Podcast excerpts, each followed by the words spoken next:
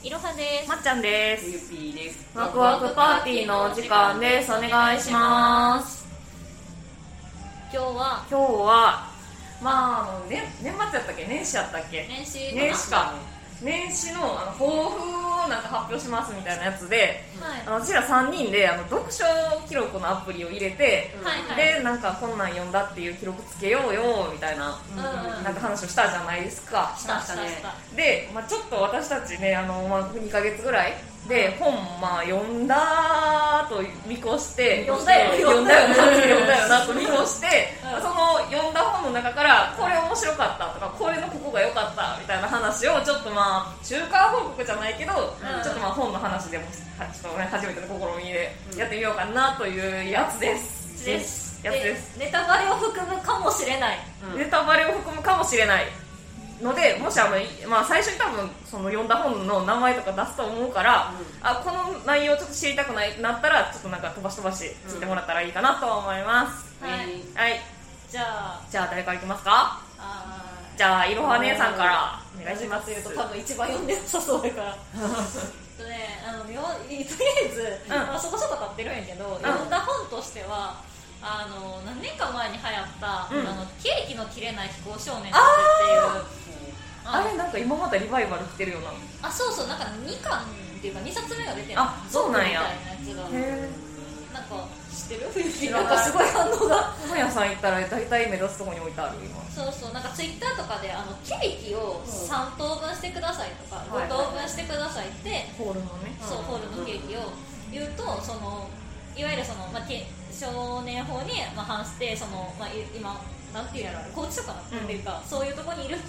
少年たちに、うん、ホールケーキを3等分してくださいとか、うん、5等分してくださいって言うと切れへんねん。その等分に切れない、うん、そのなんかちょっと歪んでもいいから切れるとかそういうのじゃなくて、うん、例えば真ん中まっつり半分切ってなんか2分の1と4分の1、4分の1みたいな極端に言うとなんか横にピッピッて、あ、そうそうそう、横に切ったりとか、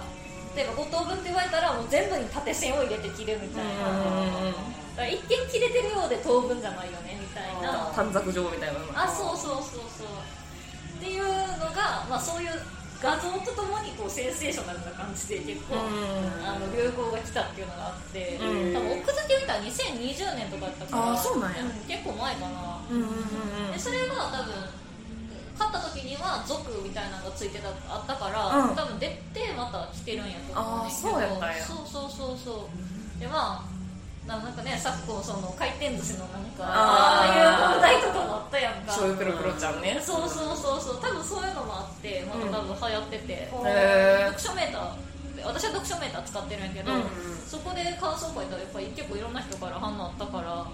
読書メーターのなんか検索のとこ開いたら確かにおすすめのとこでめっちゃ上の方に出てくる、うん、へー、結構面白かった。なんか結局その、犯罪をしてしまうような子たちっていうのが、いわゆる何かしらの力が弱いからそういうとこに繋がるんじゃないかみたいなので、要はざっくり言うと認知能力みたいなんで、うん、例えばなんか聞く力が弱いから相手が何を言ってるかが理解できなくて自分の理解が進まないとか、なんかそういう、だからだんだん国語とかが分からなくなってくる。聞く力が弱いとやっぱ理解ができひんから相手の言ってることをそのまま受け取れない、相手にと歪んだ見方をしてしまう、その歪んだ見方をしてるつもりじゃなくて、認知能力が弱いがために歪んだように見えてしまう、受け取ってしまう、でそういうのが原因で、例えば自分がいじめ被害者とかになって、で新たな被害者を作ってしまうみたいな、そのストレスで、とかっていう、その中認知能力の一つがそのケーキが切れないっていうところ、当分っていう考え方が理解しきれてない。なるほどね。なんかその他にもあったのは、こう四角とか三角と丸とかを組み合わせた図形、そんなに複雑じゃないんけど、その図形を模写してくださいって言うと全然違う図形が出来上がるみたいな、なんかポイントそれっぽいなみたいなところもあるけど、そういう模写する力がないからそういう数学とか図形とかそういうのが理解しにくいとか、なんかそういうところで、でもそういう理解が弱い子に対する教育っていうのが、うん、そういうシステム化されたものがあるわけじゃないから、どんどんどんどんそういう子たちがストレスを溜めていって、うん、それがいわゆる犯罪とかに新たな被害者を作ることにつながるんじゃないかみたいな、そういう話やね。なるほど、面白そう。新書やからね、多分200ページもなかったからすぐ読めると思う、うん、かすで全然。あ、マジでやった、うん、読みたい読みたい。そうそうでなんかその具体例として出てたのが、要は先を見通す力みたいなのがないから、うん、例えばこれをしてしまった後どうなるかが想像できない、醤油舐めた後自分がどうなるかわからんみたいな。そうそうそうそう。でなんか例として上がってたのが、うん、なんかちっちゃい子をなんか多分あやめてしまった事件で、うん、その事件現場に診察券を捨てた、犯人の、うん、で普通やったら落としたら身元がバレるって分かるやんか、うんうん、でもそれを考えきる能力がない。あ、それがこれを落としたからどうなるかっていうのが想像がつかないからそのままにしてしまうみたいなのがあって、だからこういうのごとにこういう展開になってるんじゃないかみたいな、あいわゆるそういう認知とかそういう視点から捉えたやつ。書いてる人が精神科医なんですよ、うんうんうん、でそういう子たちにどうしてったらいいのかって、どういう療法を取ってったらいいのかっていう、そういうオチや。なるほどね。へえ、これは結構面白かったかな。うん、そう読みたい。かすあがすなはあしっかりほうしっかりほう新書やから多いやつ新書って意外とおもろいよ。面白いよな。はい、じゃあ以上。じゃあ次、ふゆぴーさん。私だけ漫画です。いや、いいよ。だって漫画もつけれるもんな、これ。まあ、私があれしても違うんですけども。うんうん。あ、読書メーターじゃないんだ、うん。とりあえず6冊読んで。おわ、すごい。でも、ほぼシリーズやから、うん、買ってたやつ、うん、買ったみたいな。で、1個だけ、なんか福島で試しみたいなんで出てたやつを見て、続き気になるから。買ったみたいな、うんうんうん、でまあ、一応読んだやつを言うと、うん、夏目友人帳の新刊と、で、山田君とレベル999が恋をするっていう、いいよねアニメ化が決まってるんで、おめでとうございます。あれでこれが私3巻まで買っててんけど、6巻まで出てたのに買ってなくて、あらあら、もうそんな出てんの？出てる、からそれを買い占めたっていう感じ。買い占めた。なるほどね。で、あとは BL 漫画で、不男子召喚ってやつがあんねんけど、うん、これは私はものすごいイエローが読みたい時があるんですけど、分かる、ものすごいイエロいから、わー、最高やん。そういう周期が来た時をねそういう周期用に買ってる。ちなみにこの時の自分の感想のメモがおセックス描写が相変わらずエッチで最高すぎたいいストレートな感想でいいねあとスプリットターン最高って書いてある。あー、わかるとんでもねえ感想やいや、最高、マジで最高。素直やって読んだ後が一番素直な感想出てくるから読み立ての時、同人誌とかでもマシュマロ送る時すげえ筆乗るもんな。そう、いや、これ勝ちすぎかって思うぐらい乗るでもそれ、これぐらい行った方がいいと思って行っちゃうよ完全にそれやったけど、公開後メモ程度にしか書いてないからで読書メーターってさ、みんなに読めちゃうから感想書けへんよな。そうやね、書いたらいいねはするかもしれへんよ、それ見てでもなんか表に出へんメモ欄みたいなのがあるからそれに書いてんねんけど、いいな。で、お試し読んで買ったやつが初恋キッズシッターっていうやつで、うん、これも BL なんやけど、うん、こっちはもうエロいとかじゃなくてめっちゃピュアで、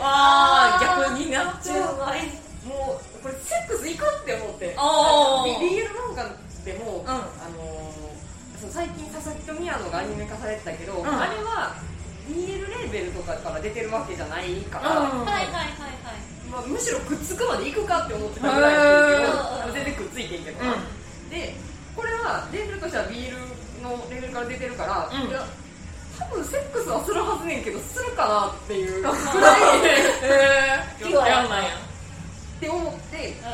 ように進んでってんけど、まあ、結局セックスはしてんけど、うん、この作品めっちゃいいなと思ったのが、うん、そのセックスまで行くかな、うちほんまセックスの話ばっかりじゃないんだけど行くかなって思ったぐらい、あの、うん、なんやろ、メインの話がめっちゃピュアで終わったんやんか、うん、ほんまに、はいはいはい、あ、くっついて終わりぐらいの感じの、うん、で終わって、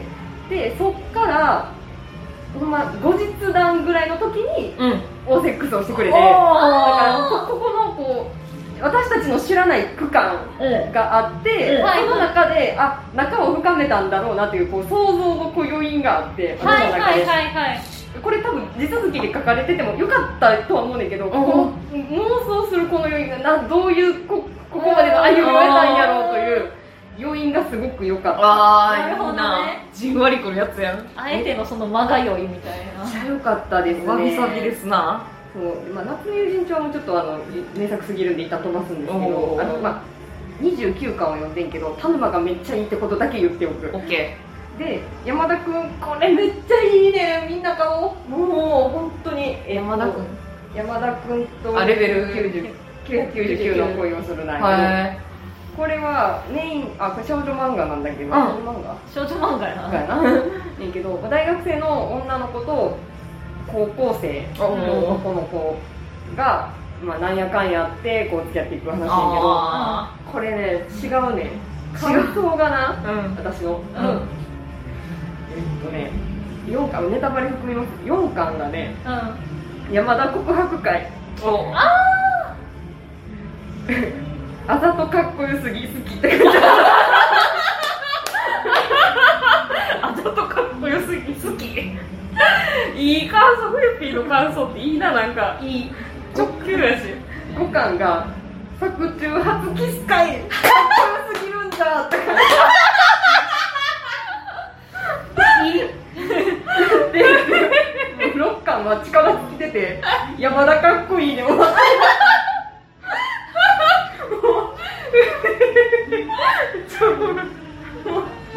やばい、語彙力なさすぎるっていう消失してる。かっこよすぎても言うことなくて、もう無理。かっこいい無理になっちゃった。山田かっこいいに尽きる。以上です。急に終わった。最初の感想ね。いいな、漫画もつけよう、私も。いや、ぜひ。語彙力なくて、でも夏目友人帳めちゃめちゃちゃんと書いてんねんな。へえ、ほら、なんか長い。すごいね。もうほんまに力尽きたっていう話でした。力尽きちゃった。なるほど。ほな、じゃあまっちゃん行かしてもらいましょうかね。はい、まあ、私その今年入ってから有給消化期間入ってたからめっちゃ暇やってんか。私めっちゃ本読んでて、読んだが11冊。めっちゃ読んでるやん。で、前多分ちらっと喋ったと思うねんけど、尾形の概念感じたいっていうのでカラマーゾフの兄弟読んでてで、今3巻の途中でちょっと違う本読んだりとかしてたから今止まっちゃってんねんけど、あとはまあ、私昔から純文学が好きやったので、富山家隊の布団と、あと十右衛門の最後っていうやつ読んだのと、これ面白かった。布団はもう結構有名な名作、キモヨさんが女の子の布団抱きしめて泣く話ねんけど、その十右衛門の最後っていうのが、なんか金玉がでかすぎるせいで村八分にされたやつが放火しまくって最後殺されるっていう話で。何それ。めっちゃ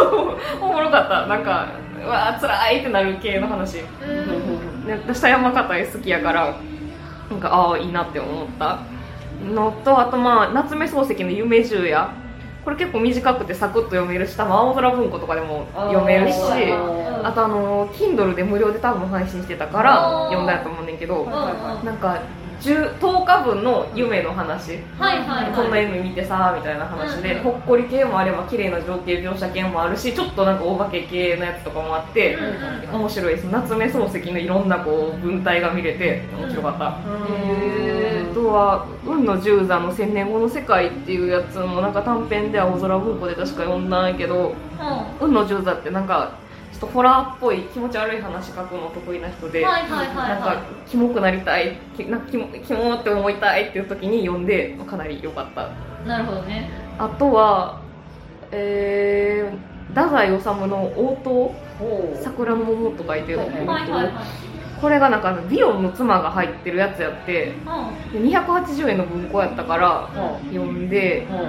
うん、なんか美容の妻ずっと読みたいなと思ってたから、うん、読んでなんかもうしんどってなった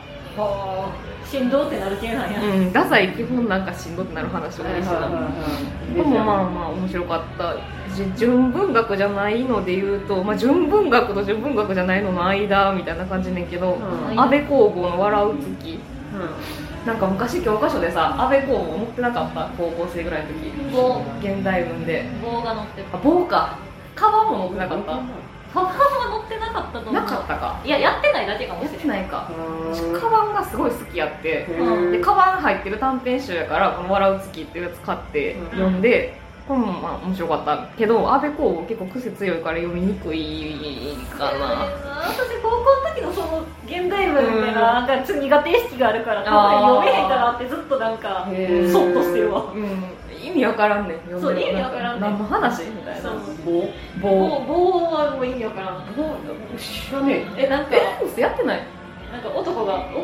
なんかお父さん、お父さんか。デパートの屋上でなんか子供と下覗いてたらなんかお父さん棒になって落ちていくみたいな。ああ、なんかあった気するやろ。そうやろ。なんかクリアピンも覚えてる作品や。あれの作者の短編集。でなんかこれ読んでたら箱男っていう過去作の話をめっちゃしたはったから、その箱男も読まなあかんなと思って、実家からちょっと持ってきました、この間。思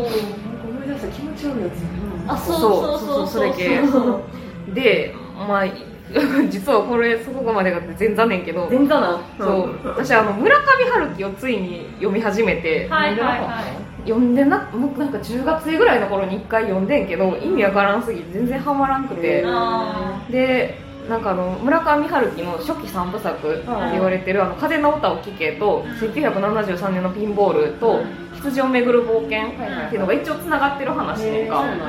で、私羊を昔ちらっと読んだことがあったから、羊だけ買ったんやけど、なんか羊だけ読んでも分からへんって言われて、で風の歌とピンボール貸してもらって読んでんか、そしたらまあ見事にハマりまして、へ好きそう、面白い、なんかそのジャズの話とか映画の話とか入ってくるから、なんかあわーみたいになるみたいな、いやこいつらマジでビールガバガバ飲んでタバコスパスパ吸うから見てて気持ちいいのよやっぱり、そうなんか舞台のバーというか、そうジェイズバーっていう尼崎にどうやらモデルの店があるらしいバーがあるけど、なんかバーでめっちゃビール飲んでめっちゃタバコ吸いおるし、であと主人公が離婚してんねんか、バツイチのちょうど私らぐらいの年齢のやつが主人公やから、なんかやっぱちょっとわかるみたいな、基本こいつら考えてること、村上春樹っていう感じのことを考えて生きとんねんけど、たまにちょっとあこの気持ちわかるみたいな部分があって、なんか結構そこがこう共感できるからちょっと面白いなと思ってハマって。で私この間ちょうど羊をめぐる冒険、その3部作の一番最後のやつを読み終わって、なんかちょっともうネタバレになるかもしれんねんけど、もうその3部作の中でずっと一緒に主人公と過ごしてきたネズミっていう男のキャラクター、友達のキャラクターがいんねんけど、ネズミって呼ばれてる名前のあだ名の、なんかそいつとなんか会いたいのに、最後その羊をめぐる冒険で、羊に関してそのネズミと絶対会わなあかん、その人に話を聞かなあかんのに、なんかずっと会えへんくて、一人なんかもう北海道の山奥の別荘みたいなところで缶詰になって、でなんか何日までに何とかしなあかんのにネズミと全然会えへんからどうしようみたいになって、主人公がどんどん追い込まれていって、どんどんまあナーバスになっていくシーンがあんねんか、でそこでそのさっき言ったバーのマスターのことを思い出して、なんか苦しくならはるシーンがあんねんか、そのマスターすごいまあ包容力があるというか、でまあなんか何でも受け入れてくれるし、なんか人のことを否定しみたいな、まあ、それはそれでいいんちゃうみたいな感じのタイプのマスターだけど、なんかそのマスターのことをふと思い出して恋しくならはんねんか、で主人公は結構自分勝手に生きてきてはるから、なんかそれをずっと後悔したはってナーバスになってるから、でそのバーのマスターのことを思い出しながら、その心の中で喋ったはるみたいなところで、一箇所めっちゃギャーってなったところがあるから、ちょっと読み上げてもいい、はいもう私刺さりすぎてこれ喋っとって、携帯に戻してんねん、ジェイズバーっていうマスターの名前が J っていうんだけど、うん、J、 もし彼がそこにいてくれたならいろんなことはきっとうまくいったに違いない、全ては彼を中心に回転するべきなのだ。許すことと憐れむことと受け入れることを中心に。玉ねぎが冷めるまでの間、僕は窓際に座ってまた草原を眺めていたっていう一文がもうギャーってなって、許すことと憐れむことと受け入れることって私が一番苦手としてる3つ年間、私はもうすぐ見放すし、すぐ怒るし、なんかすぐ見限るから、なんかああ良くないんやなこの生き方と思って、私も J みたいにならなあかんなと思ったけどでも無理やなと思ってなんか最近刺さって時々この写真を見返したりとかしてて、そうやね、村上春樹沼に落ちたわ。よかったね忘れてもなんかノルウェーの森も買ったんやけど、ノルウェーの森すごいなんか性描写が多いらしくて、私そのなんか性描写気持ち悪くて苦手ねんか、やからなんか読んでなくてでもなんか村上春樹っぽい描写やって聞くけどどうなの、なんかその初期3部作は性描写がすごい少ないねんか、私そこがすごいいいなと思ってて、でなんかでもノルウェー読むのちょっと嫌やなと思って今カンガルー日和っていう短編集を読んでる面白かったらまた感想を言います。待ってる、はい、定期的にやろう、そうそんな感じです。11冊読みました。すげえな、まだ2月半ばやからね読んでるのが、まあでも今仕事始まったから多分読める冊数どんどん減っていくと思うから今が多分ピークやわ、読める時に読み残ったやつやな、そういうこと積んどくがいっぱいあるから早読まなかった。そうやね、私もそれ無理に積んどくがあるのに買ってしまうっていう。そうやね、じゃあまたたまった時にやりましょう。じゃあね、あざした、お疲れ様。じゃあ